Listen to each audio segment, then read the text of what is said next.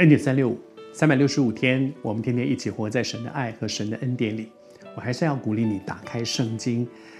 我们现在分享的是路加福音第22章，那里面记载到有关于耶稣基督的祷告，而相对的一段经文呢，也在马太福音，也在马可福音。马太福音是在第26章那里面，在那里面耶稣的祷告，耶稣在面对一个又大又难的事，那件事大到他几乎承受不住，困难到他真的不知道应该怎么样去解决，又大又难的事。可是谢谢主，耶稣给我们一个榜样，当他遇到这样困难的事情的时候，他把问题带到神的面前。我相信那段时间他的祷告其实是非常非常和你我这样一个软弱的人一样的一个祷告，谢谢主。而在那个祷告的当中，耶稣还给我们一个榜样。前面讲到说，耶稣需要祷告的同伴，耶稣需要祷告的同伴，但是相对的另外一方面，他又需要安静单独的时间，以至于有的时候我真的觉得我们需要的不是有一个人在旁边跟你一直很大声在那里喊这样的祷告，而是你需要属灵的同伴。那个属灵的同伴，有的时候当你在很大的困难的时候，你旁边有一个人祷告的落落等，其实你心里面不一定舒服的，我已经够烦了，你现在可不可以安静一点？但是我们很需要是有一个人在旁边陪伴。你周围有一些人现在也正在困难里面吗？我鼓励你，不是在旁边一直劝他，一直劝他，一直劝他，他其实需要一点安静。我们在旁边一直说话，反而让他没有办法安静下来，来面对神。也不是在旁边那么大声的祷告，这个时候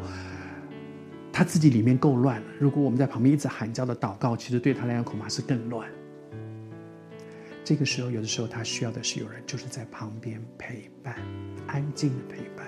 耶稣这时候也是这样耶，我读给你听啊，在马太福音里面说，耶稣对门徒说，我心里甚是忧伤，几乎要死。耶稣痛苦到这个地步耶，几乎要死，这是耶稣说的耶。耶稣说我非常非常的痛苦，非常非常的忧伤，几乎要死，你们在这里等候，和我一同警醒，就在我旁边，你们不要睡觉就好了，就在我旁边陪我。可惜门徒就是睡着了。我求主帮助我们，你周围有一些人现在正在也在那个非常非常的忧伤，几乎要死，走不下去的那个困难里面。我鼓励你，这个时刻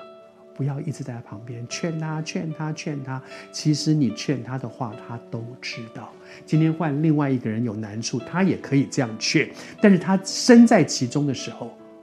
他需要的不是劝，他需要的是安静，他需要的是有人坐在旁边陪伴他。你就是安静在他旁边，如果你要祷告，默祷，安静的祷告。主啊，求主神加添力量给我的弟兄，加添力量给我的姊妹，求主施恩。有的时候我们需要祷告的同伴跟我们一起祷告，有的时候我们需要一个属灵的同伴，在我最困难的时候，就是安静的在我旁边陪伴我，帮助他一起来到神的面前。